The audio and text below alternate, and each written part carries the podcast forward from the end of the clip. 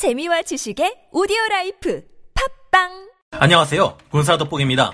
우리 한국군이 앞으로 크게 달라지는 전장에서의 작전 수행 능력을 갖추기 위해 환골탈태에 가까운 어마어마한 변화를 준비하고 있습니다. 중국과 같은 강력한 국가를 상대로 전쟁에서 우위를 점하기 위해 우리 군은 우주, 하늘, 지상, 바다 할 것 없이 많은 변화를 준비하고 있습니다. 영화 스타워즈처럼 우주에서 벌어지는 전투를 준비하기 위해 Space Odyssey 2050이라는 이름 아래 많은 우주 계획이 준비 중이며 예측할 수 없는 변화무쌍한 유무인 전투 체계로 계속해서 조합이 바뀌는 모자이크전을 위한 조직 혁신에 들어가고 있습니다. 또한 지능형 스마트 비행단이란 이름 아래 AI 기술을 다채롭게 활용할 구체적인 방법을 찾고 있는데요. 유무인 복합 공중 전투 체계를 위해 KF-21과 함께 싸울 스텔스 무인 전투기를 갖추는가 하면 특히 반가운 소식으로 항공모함에 탑재시킬 수 있는 무인기를 개발하고 있다는데요. 이에 더해 갖추게 될 것이라는 고도 장기 체공 무인기까지 오늘은 새로운 전장 형태에 맞춰 진화하는 우리 군의 혁신에 대해 알아보겠습니다. 전문가는 아니지만 해당 분야의 정보를 조사 정리했습니다. 본의 아니게 틀린 부분이 있을 수 있다는 점 양해해 주시면 감사하겠습니다. Space Odyssey 2050 최근 갈수록 격화되는 미국과 중국의 패권 경쟁은 전 세계로 확장되며 세계 여러 나라의 급격한 군사력 증강으로 이어지고 있습니다. 이러한 상황에서 우주 공간의 중요성은 앞으로 더욱 중요해질 전망인데요. 미국은 이미 민간 기업과 국가기관이 협력해 우주 개발을 진행 중이며 2019년에는 우주군 및 통합우주사령부를 창설하기까지 했습니다. 미국은 대형 위성에서부터 초소형 위성까지 다양한 종류의 인공위성을 운용하고 있으며 우주 탐사 분야뿐만 아니라 이제는 적국의 인공위성을 파괴해버리는 킬러 위성까지 개발하고 있는데요. 킬러 위성은 연료를 많이 쓸 수 없어 적 위성을 한 번밖에 공격할 수 없는 것이 보통이지만 이제는 그것도 옛말이 되어가고 있습니다. 미국의 국방고득 연구기획국 다르파에서는 세계 최초의 우주선용 원자력 추진 기관인 드라코, 지구 달간 민첩 작전을 위한 시범용 로켓까지 개발하기에 이르렀습니다. 다르파는 2025년까지 이 드라코를 장착해 핵 추진 인공위성을 우주에 띄워 올릴 계획인데요. 이에 맞서 중국국 또한 국가 주도의 우주 발사체를 개발하는가 하면 우주 정 거장을 건설했습니다. 그리고 독자적인 위성항법 체계 및 위성 통신 체계를 개발하고 대위성 무기를 개발하는 등 공격적인 우주 개발을 이어가고 있는데요. 이에 맞서 우리 공군 또한 20여 년 전부터 교리, 조직, 전력 등 유무형의 우주 역량 기반 체계를 구축해 왔습니다. 2002년에 우리 공군은 최초로 우주 작전 교리를 제정하고 우주 전담 부서를 확대시키며 전문 인력을 양성했는데요. 또한 한미 우주 통합팀을 운영하고 우주 전력을 건설하고 이제는 우주의 각종 정찰 위성을 쏘아 올려 배치할 수 있는 상황이 되었습니다. 하지만 그럼에도 불구하고 갈수록 우리의 적들이 막대한 예산을 들여 무기 체계를 고도화해감에 따라 우리 또한 더 많은 감시 정찰 자산을 우주에 배치하고 이를 운용 하기 위한 각종 발전 계획을 수립하며 필요한 분야의 노력을 집중시켜야 하는 상황입니다. 이를 위해 공군에서는 분야별로 발전시켜온 우주 역량을 체계화하고 구체적인 발전 계획을 수립하기 위해 공군 우주력 발전 기본 계획서라는 것을 작성했습니다. 2013년 처음 발간된 이 계획은 8년이 지난 2021년 올해 전면 개정되었는데요. 우리 공군은 여기에서 세 가지 목표를 제시하고 있습니다. 첫째, 공중, 지상, 해상에서뿐만 아니라 우주 공간에서까지 고도와 속도, 거리에서 우월한 군사적 자산을 확보하고 우주 공간으로 제때 신속한 전력 투사를 이룰 수 있도록 해 아군의 자산을 보호하고 적 위협을 억제하는 것입니다. 둘째, 4차 산업혁명 기술의 국방 우주 분야 적용을 선도하는 것입니다. 우주 분야의 핵심 첨단과학 기술을 이용해 더욱 치열해지는 우주 전쟁 시대에 민군 우주 분야 기술 협력을 강화하고 통합적인 역량을 발휘하도록 선도하는 것입니다. 세 번째는 국제적 군사 우주 분야 협력을 선도하는 것인데요. 우리 한국 공군은 앞으로 공중 우세 개념을 우주 우세 개념으로 확대시키고 한미 우주 작전 수행 체계를 활용해 우주 작전 수행 능력을 발전시키려 하는데요. 우주를 평화적으로 이용하고 영내 다자간 우주 위험 및 위협을 완화해 국제 공조의 선도적 역할을 이끄는 것입니다.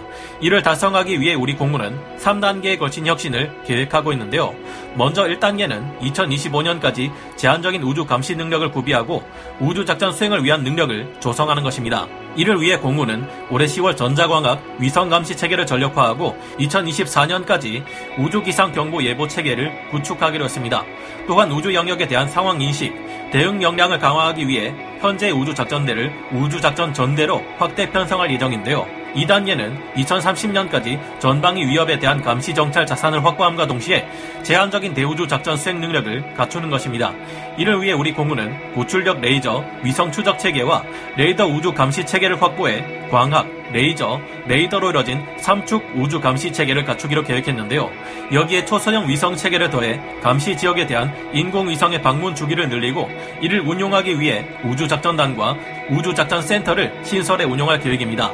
3단계는 2050년까지 전천후 우주 감시 능력과 대우주 작전 수행 능력을 확보하는 것인데요. 이 단계에서는 대우주 작전 수행을 위한 우주 무기를 갖추게 되고 우리 한국이 독자적으로 운용하는 것이 가능한 한국형 항법 위성 체계 그리고 조기 경보 위성까지 확보할 예정입니다. 이때쯤이면 지금 발사되는 탄도 미사일의 발사 징후를 파악하는 것은 어려운 일이 아니게 될 것이며 극초음속 미사일의 유도 과정에 필요한 중국국의 인공위성을 공격해 둥펑 21D, 둥펑 26 같은 대함 탄도 미사일을 무용지물로 만들 수도 있지 않을까 상상해 보게 되는데요.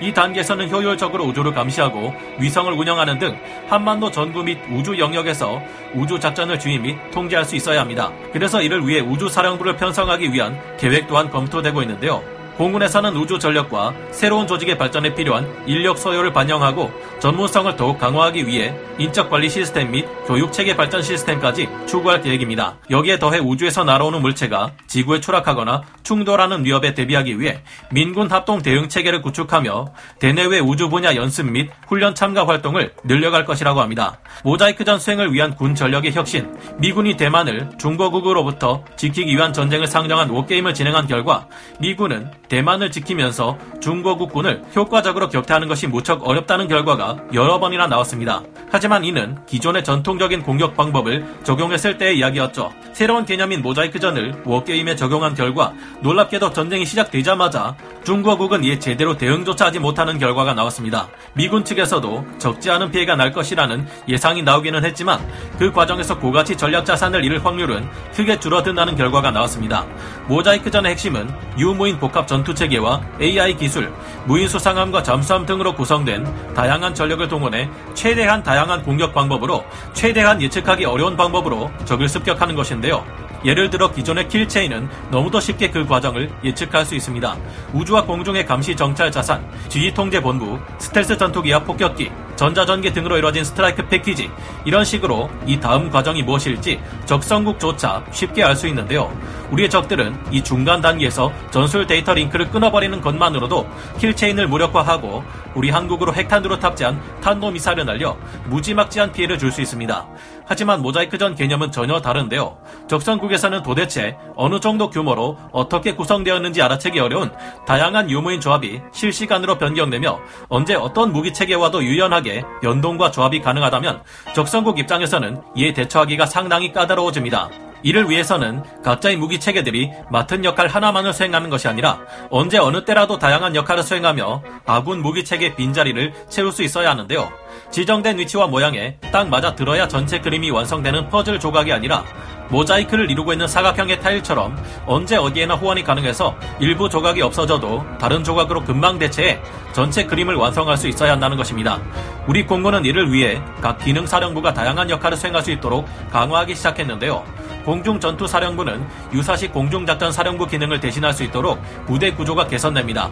공중기동정찰사령부는 감시정찰과 탐색구조, 공중급유 등 기존 임무에 더해 인도적 지원과 재난대응, 대테러와 같은 비전통적 위협에도 대비할 수 있도록 임무 수행 능력을 확대시킬 계획입니다. 모자이크 전의 수행을 위해서는 힘과 의사결정과 조합이 가능해야 하므로 공군에서는 이미 지능형 스마트 비행단이라는 것을 구축하고 있는데요. 이는 전투 비행단에 AI 기술을 도입하는 것입니다.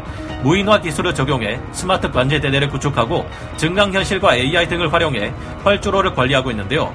유사시 신속하게 이동하며 임무를 수행할 스마트 유도탄 대대, 무인화 기술을 사용하는 무인 기반 스마트 관제 대대 또한 만들어집니다. 아직까지 미군조차 그 개념을 완성시키는데 시간이 필요한 모자이크전 수행을 위해서는 아직 더욱 많은 준비를 해야만 하는데요. 그래서 공군은 현재 카이에서 만들고 있는 국산 전투기 KF-11 보라매를 공개 했고 9월 15일에는 여기에 탑재될 장거리 공대지 미사일인 철룡을 공개하기도 했습니다. 또한 여기에 더해 스텔스 무인 전투기를 개발해 KF-21과 유무인 복합 strike package를 운용할 계획을 가지고 있으며 나아가 항공모함에 탑재할 수 있는 무인기도 갖출 계획이라고 하는데요. 영국의 퀸 엘리자베스급 항공모함에서도 앞으로 전자식 사출기를 도입해 개조를 진행하고 이름이 어째 좀 그렇지만 모스키토 프로젝트를 통해 무인기를 출격시켜 F-35 스텔스 전투기나 유로파이터 타이푼과 함께 작전을 수행할 것이라고 하죠. 앞으로의 추세를 생각해 봤을 때 우리가 항공모함에 무인 전투기를 도입하는 것은 바람직한 일이 될 것으로 보이고 여기에 더해 MQ-25 스팅레이와 같은 무인 공중 급유기도 운용하면 어떨까 하는 생각을 가지게 됩니다. 끝으로 우리 공군에서는 고고도 장기 채공이 가능한 무인기 또한 도입할 것이라고 하는데요. 아직은 이뤄지기까지 많은 시간이 걸리는 장기적인 계획이고 구체적으로 어떤 무기 체계들이 어떤 역할을 담당하게 될지 정확히 파악하기 어렵지만 불확실성이 점점 더 커지는 미래 전장에서 우리 공군이 이런 고민을 하고 그에 따라 과감한 혁신을 시도하는 것은 나쁘지 않다는 생각이 듭니다. 여러분은 어떻게 생각하시나요? 앞으로 점점 더 지능적이고 고도화되어갈 우리 한국 공군과 우주군 이 큰 활약을 해줄 수 있기를 기대하면서 오늘 군사 돋보기 여기서 마치겠습니다. 감사합니다. 영상을 재밌게 보셨다면 구독, 좋아요, 알림 설정 부탁드리겠습니다.